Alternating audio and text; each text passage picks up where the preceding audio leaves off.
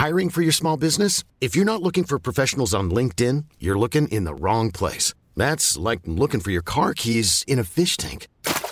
LinkedIn helps you hire professionals you can't find anywhere else, even those who aren't actively searching for a new job but might be open to the perfect role. In a given month, over 70% of LinkedIn users don't even visit other leading job sites. So start looking in the right place. With LinkedIn, you can hire professionals like a professional. Post your free job on linkedin.com slash achieve today. 19 giugno 2011. Durante una spedizione nel Mar Baltico, più precisamente fra la Finlandia e la Svezia, i sonar registrano una strana immagine, un oggetto circolare a più di 80 metri di profondità. Ha un diametro di 18 metri ed è collocato vicino ad una striscia lunga 300 metri. Sembra quasi come se questo oggetto fosse caduto in acqua in diagonale e avesse creato quella strisciata prima di fermarsi. Il ritrovamento diviene noto in poco tempo, prima in Svezia, poi nel mondo intero. Nel 2012 un team di tecnici e subacquei decide di indagare in modo più approfondito e si reca sul posto. Viene recuperato un campione e viene effettuata un'immersione per analizzare da vicino lo strano oggetto. Il materiale di cui è composto sembra essere cemento, ma al tatto cambia colore diventando nero. La superficie presenta delle scanalature e un foro.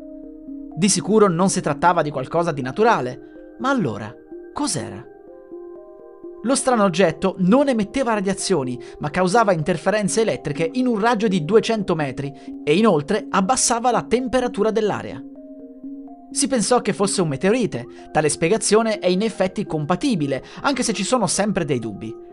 Molti pensarono che si trattasse di una navicella aliena e il fatto bizzarro è che la forma richiama molto quella del Millennium Falcon di Guerre Stellari.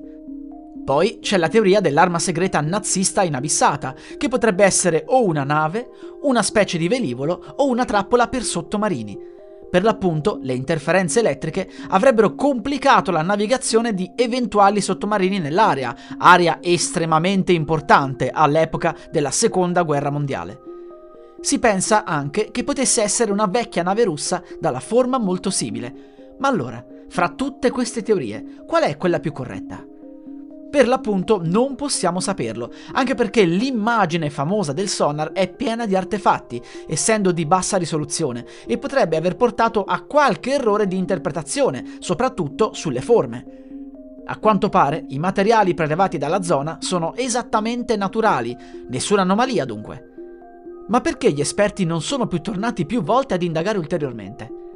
È il 2023 e ancora nessuno si è deciso ad analizzare l'oggetto con i mezzi che abbiamo.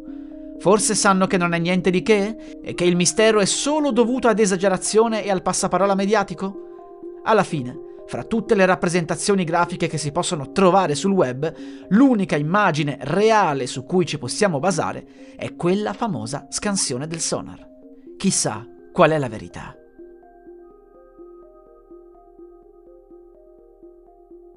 La musica utilizzata è in royalty free dall'artista co.ag.